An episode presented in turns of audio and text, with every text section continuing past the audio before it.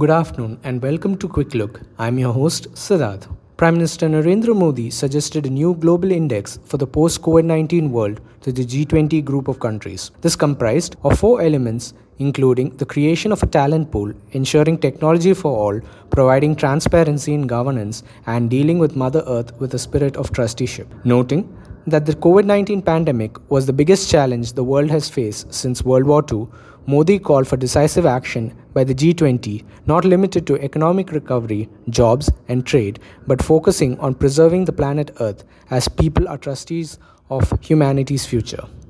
India Meteorological Department has sounded a cyclone formation alert over the southwest Arabian Sea, with Saturday's depression having intensified into a deep depression only a chance away from being a cyclone. The IMD also informed about the formation of a low pressure area in the Bay of Bengal, indicating that it would go on to intensify as a depression by Monday evening over the southwest Bay of Bengal of Sri Lanka and Tamil Nadu. In the past 24 hours, India reported over 45,000 new COVID 19 cases, with, with 43,493 people recovering and 501 people have died. The total number of active cases in the country is slightly above 4.4 lakh cases, with many North and Central Indian states reporting more cases, along with Delhi, Kerala, and Maharashtra. Thank you, and until next time, this is Siddharth signing off.